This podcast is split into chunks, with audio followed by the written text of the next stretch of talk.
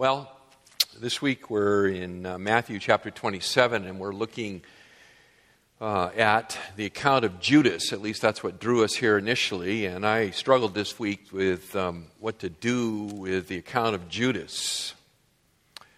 Trying to think about how to approach this in a way that could be helpful to us in our own walk of faith.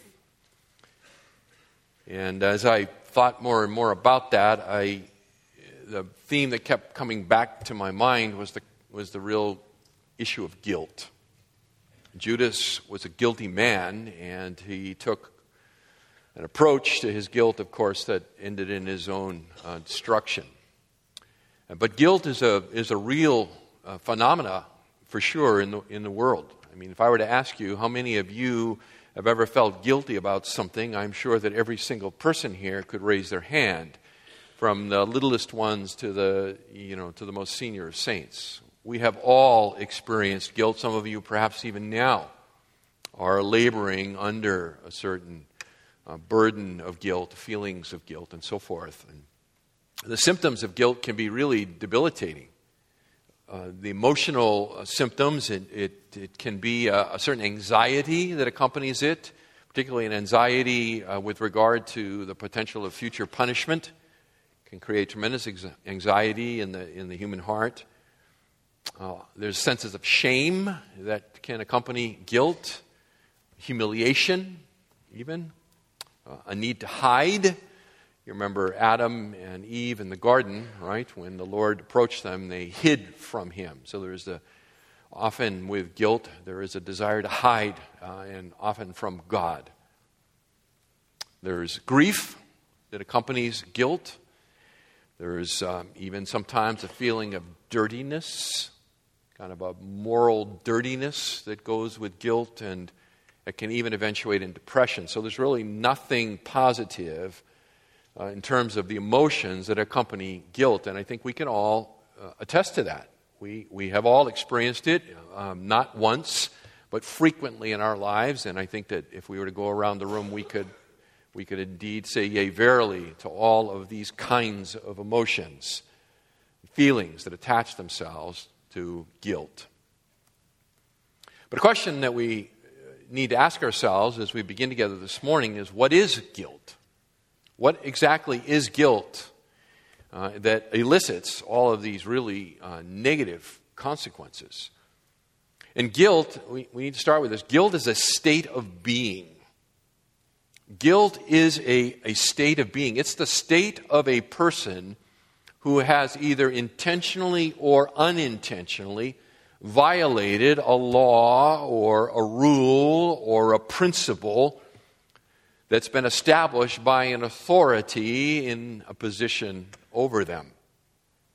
Let me say that again. Uh, guilt is a, is a state of being, or it's the state of a person who has intentionally or unintentionally violated a law, a principle, or a value established by an authority to which they are subject. That authority may be external to them, such as another human being or God Himself, or it can be internal that is, the authority can be the certain uh, standards that they've established themselves within their own hearts and minds. And a violation of those standards brings with it guilt. It brings with it guilt.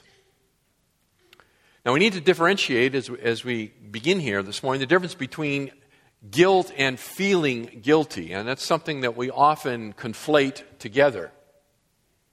One can be in a state of guilt without feeling it, without feeling guilty. Feelings do not establish guilt, nor do feelings remove it, nor do feelings remove it. The feelings of guilt come from our conscience examining the various rule or, or uh, law that, uh, that we are subject to, and then evaluating our thoughts and our words and our deeds against that law or those principles or those rules, and then recognizing that we're falling short of them. That's where the feeling comes from. So it's the, it's the work of the internal conscience that's prosecuting us against these rules, laws, principles, so forth, values that are governing us, and, and thus judging us worthy of condemnation. The Apostle Paul talks about that in Romans chapter 2, where he says the conscience either excuses or accuses the Gentile world. So the feeling of guilt, but the feeling is, doesn't, isn't the same as the reality. Say that again. You, you can be guilty in a state of guilt without feeling it, and maybe I need to say this as well that whenever you do feel guilty, though, you are guilty. So it only runs in one direction, okay? Feelings don't establish it, but if you are feeling guilty, you are guilty. Now, the rule, the value, the principle, the, the law by which you have been judged guilty may not be a true principle, a true value, a true law, true meaning that it accords with the Word of God. It could be something that has been imposed upon you by an outside authority or from your own misunderstandings. So, probably the most obvious example to talk about on a morning like this and in a place like this is the whole question of legalism. Legalism. That is a, a set of rules and duties and responsibilities that get imposed upon Christians sometimes from outside sources, and sometimes the Christians do it to themselves. And then when they violate one of them, they feel guilty about it. And some will say, well, you just need to get over that because that's a false sense of guilt. There is no such thing as a false sense of guilt. If you feel guilty, you are guilty. Okay? What could be false is the principle or the law by which you have been judged guilty. That needs to change. So if you're if you're suffering under a burden of the, of the guilt feelings of legalism, what has to change is the uh, principles by which you're governing your life. They need to be brought into accordance with the truth of the Word of God. What we should never do, and again, Paul addresses it in Romans to him who thinks it is sin, to him it is sin, Paul says. What we should never do is to train ourselves to ignore feelings of guilt. Okay? We should never, ever do that because that would be to blunt one's conscience, okay, to sear it eventually. So never do that. So if you're feeling guilty, you are guilty. What needs to be examined is what it, law, principle, ethic, so forth, are you finding yourself deficient against? And let's look at that and see whether it's true or not. Now, removing the feelings of guilt, humanity has all kinds of ways to do it, right? There are all kinds of methods people uh, take to deal with the uh, feelings of guilt. They anesthetize themselves often with the help of outside activities or chemicals, trying to make it go away.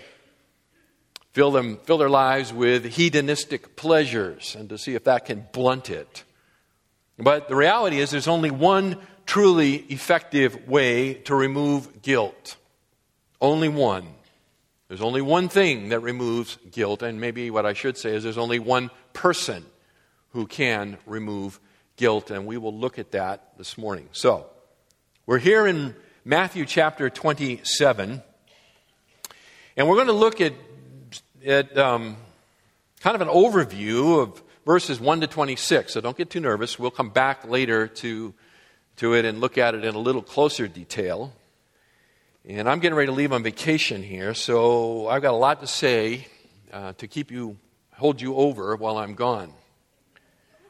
But I'm going to start by reading uh, verses 1 through 26 of Matthew chapter 27. Now, now when morning came, all the chief priests and the elders of the people conferred together against Jesus to put him to death. And they bound him and led him away and delivered him to Pilate the governor. Then, when Judas, who had betrayed him, saw that he had been condemned, he felt remorse and returned the thirty pieces of silver to the chief priests and elders, saying, I have sinned by betraying innocent blood. But they said, What is that to us? See to that yourself. And he threw the pieces of silver into the temple sanctuary and departed, and he went away and hanged himself. The chief priest took the pieces of silver and said, It is not lawful to put them in the temple treasury, since it is the price of blood. And they conferred together and with the money bought the potter's field as a burial place for strangers. For this reason, that field has been called the field of blood to this day. Then that which was spoken through Jeremiah the prophet was fulfilled. And they took the 30 pieces of silver, the price of the one whose price had been set by the sons of Israel, and they gave them for the potter's field, as the Lord directed me. Now Jesus stood before the governor, and the governor questioned him, saying, Are you the king of the Jews? Jesus said to him, It is as you say. And while he was being accused by the chief priests and elders, he did not answer. Then Pilate said to him, Do you not hear how many things they testify against you? And he did not answer him with regard to even a single charge. So the governor was quite amazed. Now at the feast, the governor was accustomed to release for the people any one prisoner whom they wanted. At that time, they were holding a notorious prisoner called Barabbas. So when the people gathered together, Pilate said to them, Whom do you want me to release for you? Barabbas or Jesus, who is called Christ? For he knew that because of envy, they had handed him over. While he was sitting on the judgment seat, his wife sent him a message saying, Have nothing to do with that righteous man, for last night I suffered greatly in a dream because of him. But the chief priests and the elders persuaded the crowds to ask for Barabbas and to put Jesus to death. But the governor said to them, Which of the two do you want me to release for you? And they said, Barabbas. Pilate said to them, Then what shall I do with Jesus, who is called Christ? They all said, Crucify him. And he said, Why? What evil has he done? But they kept shouting all the more, saying, Crucify him. When Pilate saw that he was accomplishing nothing, but rather that a riot was starting, he took water and washed his hands in front of the crowd, saying, I am innocent of this man's blood. See to that yourselves. And all the people said, His blood shall be on us and on our children. Then he released Barabbas for them, but after having Jesus scourged, he handed him over to be crucified. In this account here, as recorded by Matthew, everyone has blood on their hands. They are all have red hands with the blood of the innocent, and it is almost like Lady Macbeth. They are trying to get rid of it. Each one trying desperately and failing, as it were, to get rid of the stain of their guilt. So, what I want to do as I look at this with you together is to deal somewhat quickly, admittedly, but I want to deal with five ways to deal with guilt. I want to look at five ways to deal with guilt, of which only one, only one grants the temporal and eternal relief that our soul needs and longs for. So, five ways to look at guilt. Four are the wrong way, one will be the right way. Okay? Four wrong ways, one right way to deal with guilt. So, jumping right into it, number one how to deal with guilt. You can reject it. You can reject it like the Jewish leadership. This is a wrong approach, but you can try to reject it. Now, notice again here back in verses 1 and 2. It's the morning, uh, Matthew tells us. This is the third stage, the third phase of the Jewish trial. Okay? So, in the illegal nighttime trial that has been conducted by first Annas and then Caiaphas, and they got the sentence of condemnation that they were looking for against Jesus, by suborning perjury, bringing forward all these false witnesses. Now they want to dress it up a little bit and make it legal. They want to, they want to put a bow on the thing, and so they call together the entire Sanhedrin. Notice it says all the chief priests and elders of the people. They bring them together, probably in the temple, likely. But they draw them all together, the great ruling council of Israel, the 70 elders of the nation, and they draw them together. And notice that it says they conferred together against Jesus.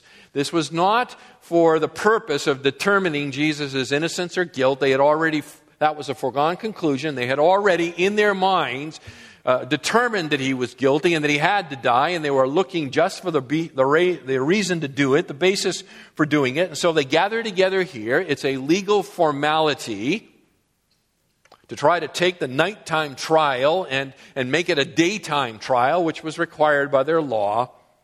But they confer together, they talk to one another, they discuss, they meet with a purpose of trying to put Jesus to death. In the process, they all become accessories to the crime. Every single one of them who met that day was an accessory to the crime. That is, they bore the guilt. They bore the guilt of innocent blood. And notice how they try to evade that reality when, verse 4, Judas shows up there, and he, bearing his own guilt, and we'll look at him here in a couple of minutes, uh, he comes back to them and he is struck in his conscience. And so he tries to, to pass it to them, and they will have no part of it.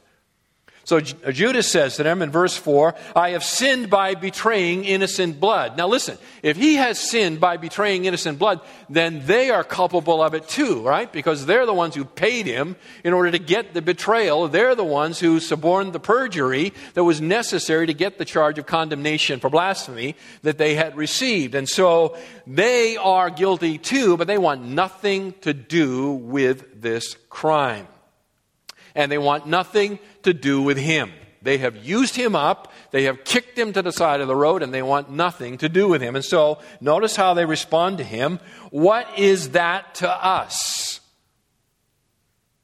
It's your problem, basically, is what they're saying. We don't care whether Jesus is innocent or not. That's not the point. He's a troublemaker. We're going to get rid of him. We've got what we need. We're now going to proceed forward with the predetermined and foregone conclusion, which is we will execute him. And beloved, it is their very own words that condemn them. What is that to us? It should be a lot to you. For if Judas is correct, that he has sinned by betraying innocent blood, then you too are guilty for bringing a charge of condemnation against innocent blood. It is all over you. What is that to us? And then notice, see to that yourself. Basically, uh, colloquially, it's your problem. It's your problem, not ours.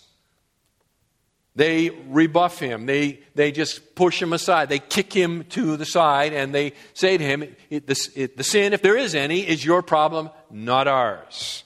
Not our problem. Of course, later he throws the money back at them, but notice down to verse 6. When the, uh, when the money comes there, they are suddenly smitten by a sense of conscience here. It's really uh, just terrible, actually, but the hypocrisy of it all. They say it's not lawful, uh, verse 6, to put in the temple treasury uh, this money because it's the price of blood. This is the money we paid to, to have somebody executed. And so, you know, it, it, would be not good, it would be impious for us to, to um, put this money into the temple treasury. After all, uh, we have paid him to, to, to, betray Jesus, and we've, we've suborned the perjury by bringing in all the false witnesses. So this whole transaction is really, really bad. And so, in this, you know, being good law keepers, in the spirit of Deuteronomy chapter 23 and verse 18, which says the wages of prostitution are not an acceptable gift to the Lord. So, sort of building on that principle, they say, hey, we can't, uh, we can't use this money for the, God, for the Lord's work. This is bad. This is tainted money. This is blood money. So they acknowledge it's blood money. And they don't want to be defiled by it, and they certainly don't want to defile the temple treasury with it.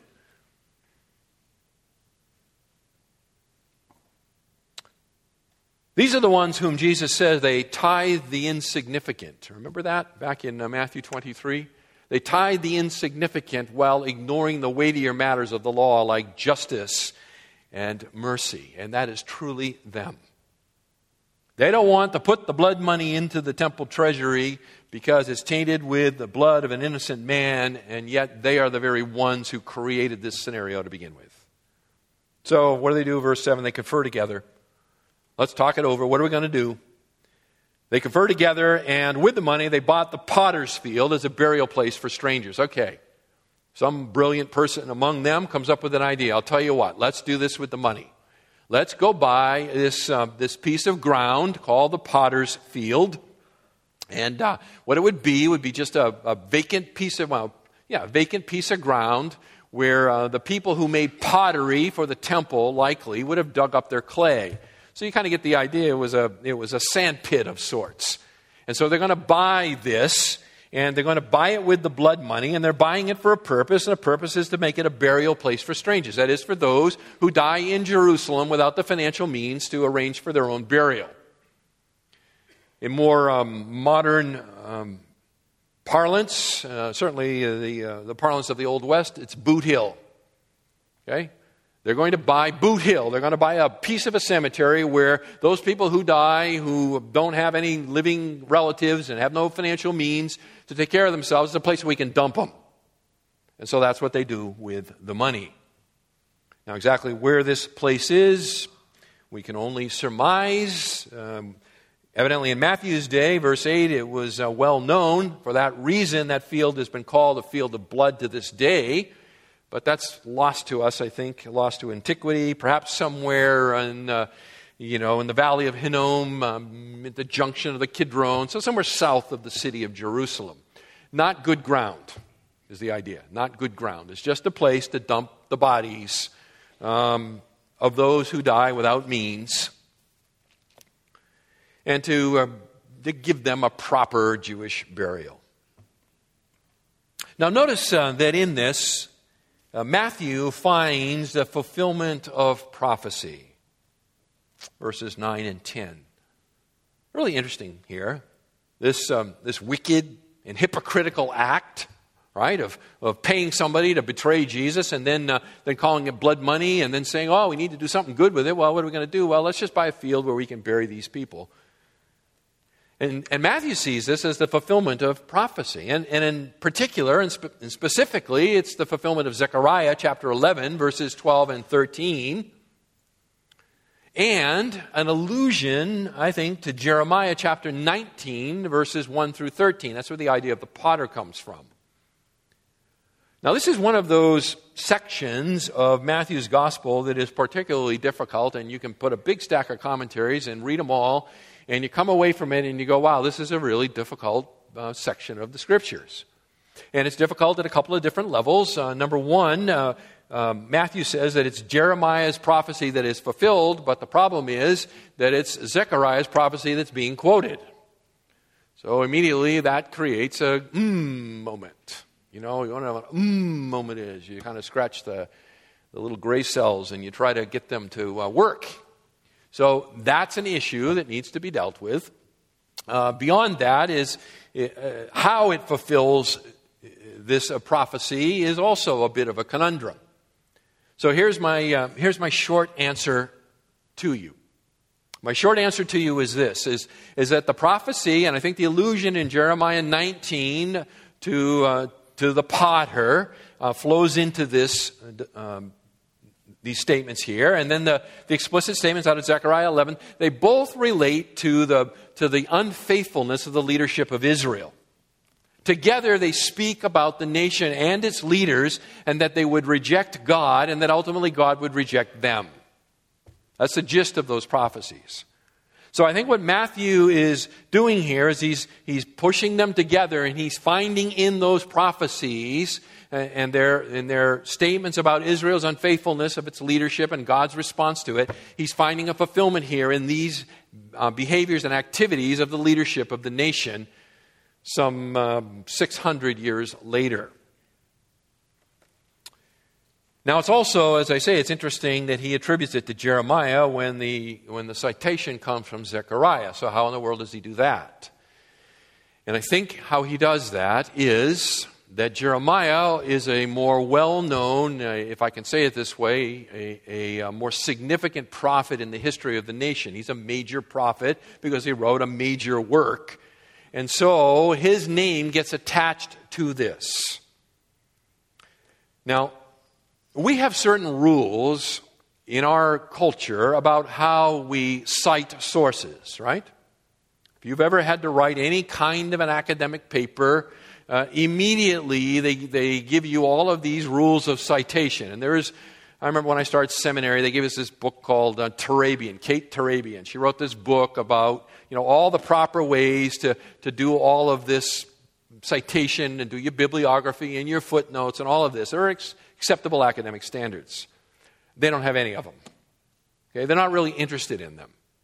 So within the Jewish context, uh, exact quotations with footmar- uh, footnotes and bibliographies and so forth just wasn't their approach. So they were very comfortable um, pushing together two prophecies or pieces of two prophecies and even attributing them to one prophet.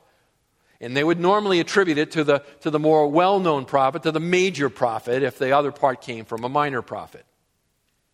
And I want to illustrate it to you, just so you don't think I'm totally out to lunch here, from uh, Mark chapter 1. Just I want you to notice something. In Mark chapter 1, in verses 2 and 3. Okay, it's just a couple of pages to your right, Mark chapter 1. In the beginning of the gospel of Jesus Christ, the Son of God. That's how Mark starts out. As it is written in Isaiah the prophet Behold, I send my messenger ahead of you who will prepare your way. The voice of one crying in the wilderness, Make ready the way of the Lord, make his path straight. Now, here's the problem the first part in, in uh, verse 2 is actually not a citation from Isaiah the prophet, it's actually a citation from Malachi the prophet. It's verse 3 that's the citation of Isaiah the prophet. So you see the same basic approach, which is I've got two prophets, I'm pushing together pieces of their prophecies because they relate to the same thing. I'm not going to take the time to, you know, detail it all out in footnotes for you. I'm just going to tell you, listen, it comes from in this case, Isaiah in Mark's gospel, in Matthew's gospel, when he, when he pushes together Jeremiah and uh, Zechariah, he says it comes from Jeremiah. Okay? So that's just their approach to things. But the point of it all is that in this behavior by the leadership of the nation, Matthew sees the fulfillment of those prophecies that spoke of the leaders' wickedness and turning from the God of Israel and God's ultimate turn from them. Matthew sees much in the life of Jesus as fulfillment of prophecy. In fact, 15 times in his gospel, he speaks of an event and calls it the fulfillment of prophecy. It begins with the virgin conception in 122. It ends here with the denial of Israel in 27 9. Okay? So, from the beginning to the end, Matthew wants you to know that the life of, of Jesus is the, is the life of the Messiah who fulfilled the prophecy. But back to our question of guilt. The uh, Jewish leadership here is absolutely guilty, but they are, they are rejecting their own guilt. And, and in their hypocritical holiness, they're trying to saddle Judas with it. Okay? So, the first approach, the first wrong approach to guilt is you can try to reject it, and that's what they did. Secondly, you can seek to reduce it. You can seek to reduce it, and that's what Judas does. So the leadership of the nation tries to reject it, Judas tries to reduce it. Matthew is the only gospel writer to narrate the, what becomes of Judas. Luke will give us a couple of verses in Luke in Acts chapter 1. We'll look at it here in a couple of minutes. But, but of the four gospel writers, Matthew is the only one who takes up what happens to Judas. With all the others, he, he just kind of disappears off of the scene, off of the stage. Matthew takes the time to, to speak to us about it, and he gives us this little vignette here in uh, verses 3 through 10. And the vignette that he gives us is out of chronological order. It is thematically related. Okay, so it's not like the uh, chief priests, they met together, in, uh, chief priests and elders, they met together in the, in the morning, they came up with their charge for, uh, for Jesus, and then they're going to take him off to Pilate, and it's that, that moment that Judas comes to them. No, I think Judas comes to them later. Actually, I think Judas comes to them after Pilate pronounces his condemnation. It's at that point in time that Judas realizes what has happened, his conscience is smote, and he comes to them. And the reason I say that is simply this the leadership of the nation would have been involved, as Matthew shows us, in pressing the charges before Pilate. They would have not been in the temple, they would have had no time for Judas. So I think, it, I think chronologically that what we read of Judas happens later, but Matthew includes it here because it thematically fits into the comparison between Peter right? And his proper response, and Judas and his incorrect response. So Matthew includes it. Now, Judas is trying to reduce his guilt. And how does he try to reduce his guilt? He tries to undo what he has done. That's Judas's approach. Turn back the hands of time, undo what he has done. Verse 3 Then, when Judas, so the then, I believe, is when Pilate pronounces his condemnation. Then, when Judas, who had betrayed him, saw that he had been condemned, he felt remorse and returned the 30 pieces of silver to the chief priests and the elders. Okay? So, when he saw what he uh, had done, he felt remorse. Verse 3. And there's kind of a fourfold progression here in Judas' life. It begins with remorse. He recognizes the enormity of the situation he has set in motion. He becomes overwhelmed with his guilt. He is desperate to try to find relief from his guilt. Matthew specifically uses a Greek word here that's translated Judas felt remorse. That's not the same word that is, uh, that is normally used for uh, repentance. So it's not that Judas has repented, he has become overwhelmed with remorse. The idea is regret. He has changed his mind specifically for him. He is regretting what he has done and what it has produced, and he is desiring to undo it. He wants to go backwards and have a do over, a mulligan. That's what he's looking for. And so he comes to them and he makes his confession in verse 4, right? I have sinned by betraying innocent blood.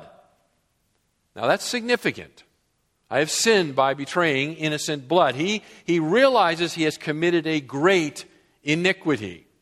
In fact, according to Deuteronomy 27 and verse 25, he now lies under the curse of God. Deuteronomy 27 25, cursed is he who accepts a bribe to strike down an innocent person. So he recognizes he resides under the curse of the Mosaic covenant. You remember when they entered into the land, Moses said, or God told Moses to tell them, you're going to stand on two mountains, right? And you're going to, you're going to yell back and forth to each other, you know, cursed is he who does that, and blessed is he who does this. And so the curses of the Mosaic covenant are here. One of them is to take a bribe in order to, to uh, strike down an innocent person. That's exactly what Judas has done. And so the enormity of his betrayal is now being pressed home on his conscience, and he is desperate. So he tries, verse 3, to make restitution. That's kind of his fourth uh, approach here in the, in, the, uh, in the chain. He returns the 30 pieces of silver. He tries to bring the money back. If I just return the money, make my confession, then, you know, I'm going to get out from under this guilt. So he's trying to relieve his conscience. He tries to return the money. He's trying to undo the situation, but he cannot turn back the hands of time. He cannot. When I use a computer, I am, um, I am really not very good at it at all. I type with two fingers at a blinding speed, often hitting the wrong character, uh, which has made me very uh, familiar with the, with the little um, mouse function, edit undo. Okay? And if you keep doing that, you can keep going backwards until you get back to where you're supposed to be edit undo. But there are no edit undos in life. Life cannot be edit undone. Okay? What we do, we've done. And there are consequences often that accompany them. For Judas, he is trying to make restitution. He is trying to return the money. And he's trying to return the money because he believes that, that with that he can evade what's, what's happened here. He can, he can, you know, get over it. But it can't happen. Now, in the scripture, there's a place for restitution. It is spoken of, it's written into the law, but restitution can only follow repentance to be effective. Once one has repented, then restitution may be appropriate, but it is a restitution is never a substitute for repentance, and that's what Judas is trying to do. And it kind of reminds me of a story of a, of a man uh, who'd been cheating on his income taxes for a very long time. And, uh, and he is beginning to be overwhelmed by the guilt that it comes to him by cheating on his taxes, and it's really starting to haunt him. And he decides to do something about it. So he sits down and he composes a letter to the IRS. And it goes something like this Dear sirs, I have been cheating on my income tax for years, and it has reached the point where I can't sleep anymore. Enclosed, please find payment for what I have stolen. If I find that I still cannot sleep, I will send you the balance. yeah. You can never edit undo through restitution. Okay? Putting back something you have stolen doesn't make you not guilty. But that often is our approach. It's the unbelieving approach. Because it, there's no repentance here, he is, he is wallowing in his remorse. The restitution is not going to deliver him, and so he descends finally into despair. You see it in verse 5. He throws the, the 30 pieces of silver into the temple sanctuary and he departs. And he hangs himself. He hangs himself. Now, he can't throw away his guilt, right? I mean, he can throw the money back. But he can't throw his guilt away, it remains on him. So he goes out and he hangs himself. I suspect that when Judas learns that they had used the money to buy a burial place for those who were outside the covenant of Israel, he thought that that would be an appropriate place to go do the deed. Because if you go to Acts chapter 1, And again, Luke's little parenthetical here is the only other information we have. Acts chapter 1, verses 18 and 19.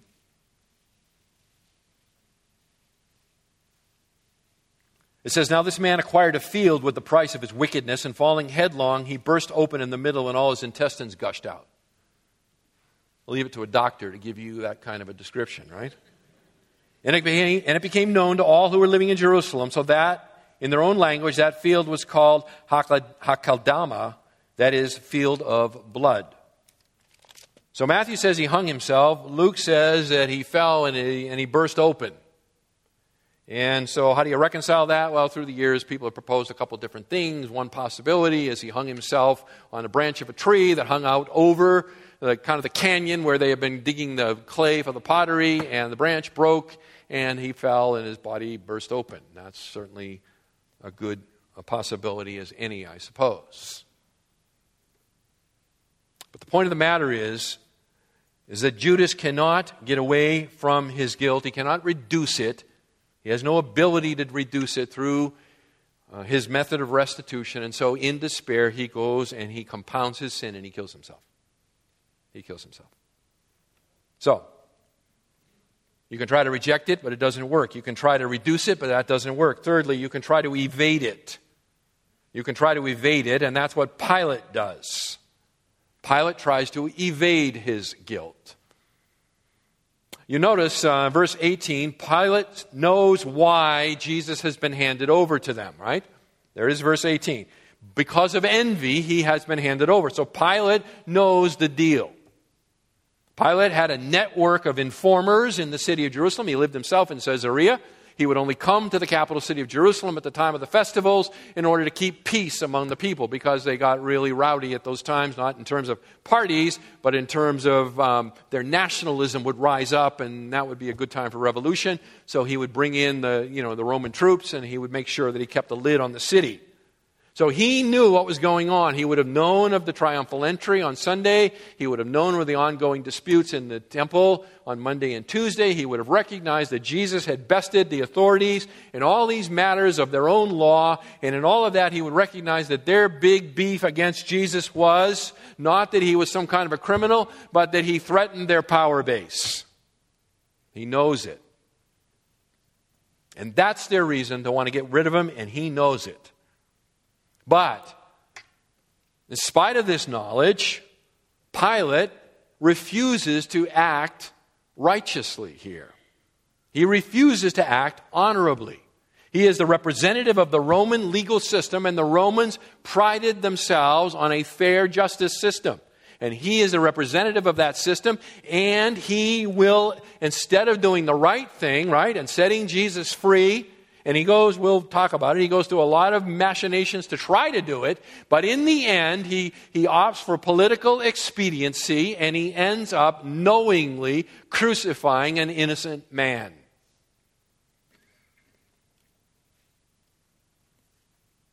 And I'd like to suggest to you he crucified his own soul in the process. But notice his approach. He wants to get rid of the blood. And so, verse 24, he takes water and in front of the people he washes his hands. That's a symbolic action, right? I'm washing my hands of this. And he says, I am innocent of this man's blood. He tries to pass it back to the nation, he tries to evade it. But you cannot uh, do that. You cannot just remove yourself from the guilt, you cannot just evade it. And Pilate is unable to do so. Beloved, maybe uh, young people this morning. You're in a situation with some of your friends and they're talking about doing something that you know is wrong. Maybe it's um, maybe it's to go into a store and steal something, shoplift something, and you know it's wrong, and you don't want to participate in it because you know it's wrong, and you tell your friends it's wrong. Shouldn't do this. Don't do this. But you you go in the store with them anyway or you stand outside while they go in. And, and basically, what, what you do is you say, I didn't do it. I'm not guilty.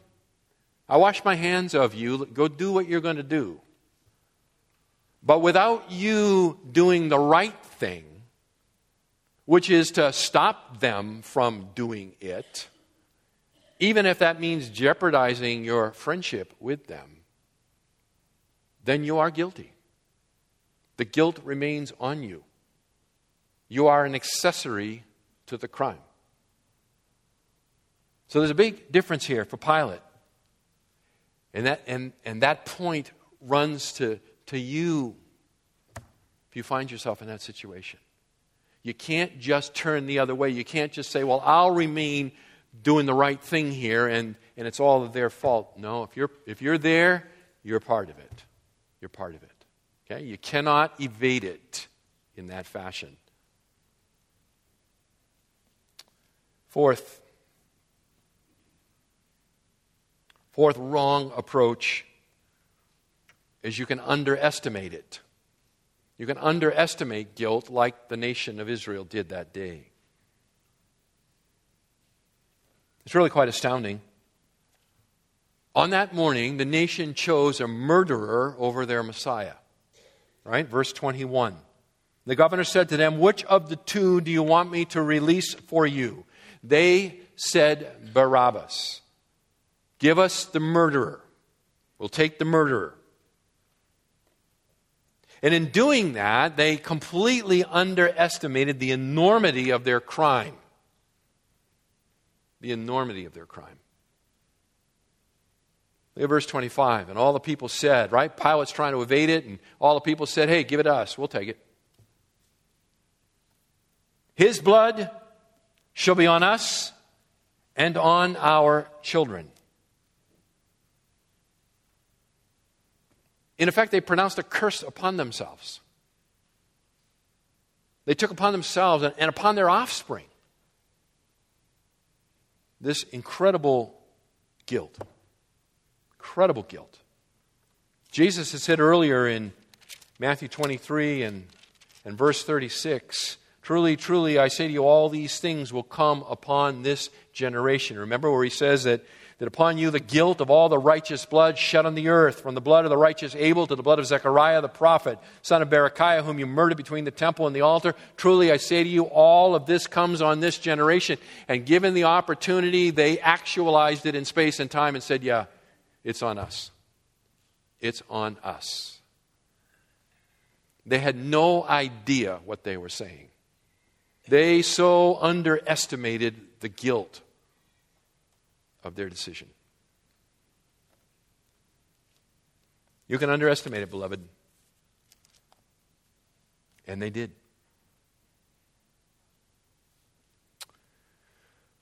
So, those are four ways not to deal with guilt right? Reject it, seek to reduce it, try to evade it, underestimate it. There is a fourth way. And it really flows out of verse 75 of chapter 26. And it's like Peter, you can be delivered from it. Okay? like Peter, you can be delivered from it. We talked about this last week. Peter is restored. Peter repents, confesses, turns back, and is restored. How do I know that? Well, I find him among the disciples at the tomb on Easter morning, right? Seeking after the resurrected one. I go to John chapter 21 and see there explicitly where Jesus restores him to his place of leadership among the apostolic band in John 21. I find him in Acts chapter 2 leading the disciples and, and preaching that powerful sermon at Pentecost in which 3,000 of his countrymen are repent and believe and are saved.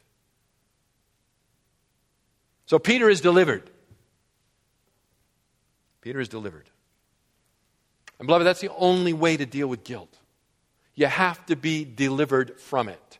And the only way you can be delivered from it is God must act on your behalf.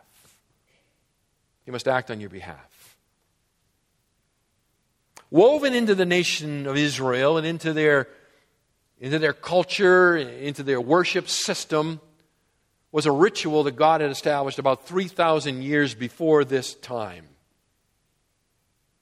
And in that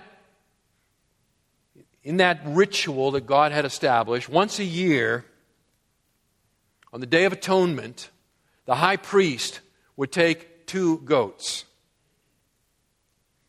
And he would slaughter one and take the blood in to be spread on the altar. And then he would put his hands on the head of the other goat and he would confess over that goat the iniquity of the people for the year.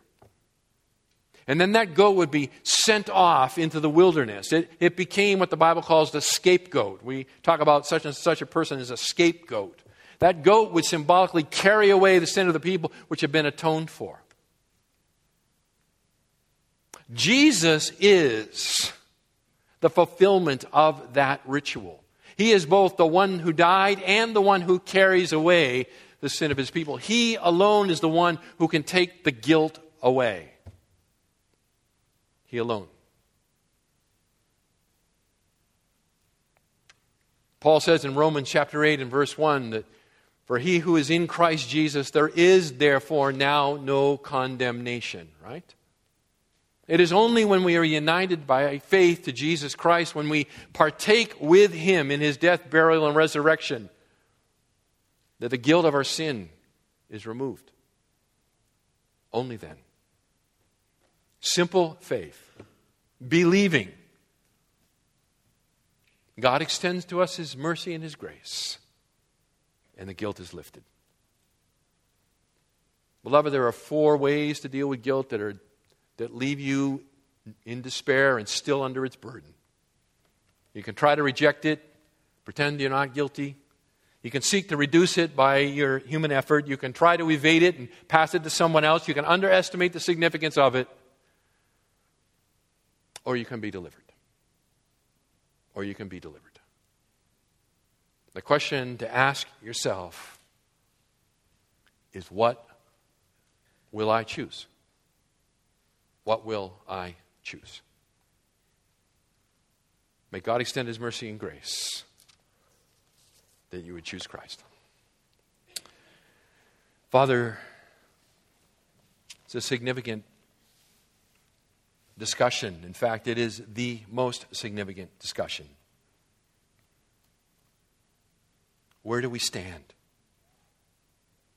Are we condemned? Are we in a state of guilt? Or has the sentence been lifted? Has the guilt been taken from us? Has the penalty for our, for our transgressions been paid? Has Christ taken it for us.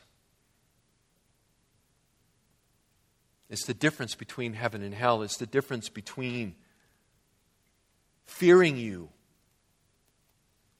or being drawn to you in a loving relationship. Father, I pray that your Holy Spirit would press down upon those who hear. Their destiny would be settled even today. And Father, for those who are your children already and are still laboring under guilt, May you enable them to apply the truth of what we've talked about this morning. Flee to the cross. The gospel is still for them. To recognize that, that when Jesus paid for their sin, he paid for all of their sin, past, present, and future. If there are things that need to be done in terms of restitution, Lord, may you enable them to do that, but only as it follows their repentance, their confession, their recognition that they are helpless and hopeless outside of Christ. Do your good work in us, we pray. In Jesus' name, amen.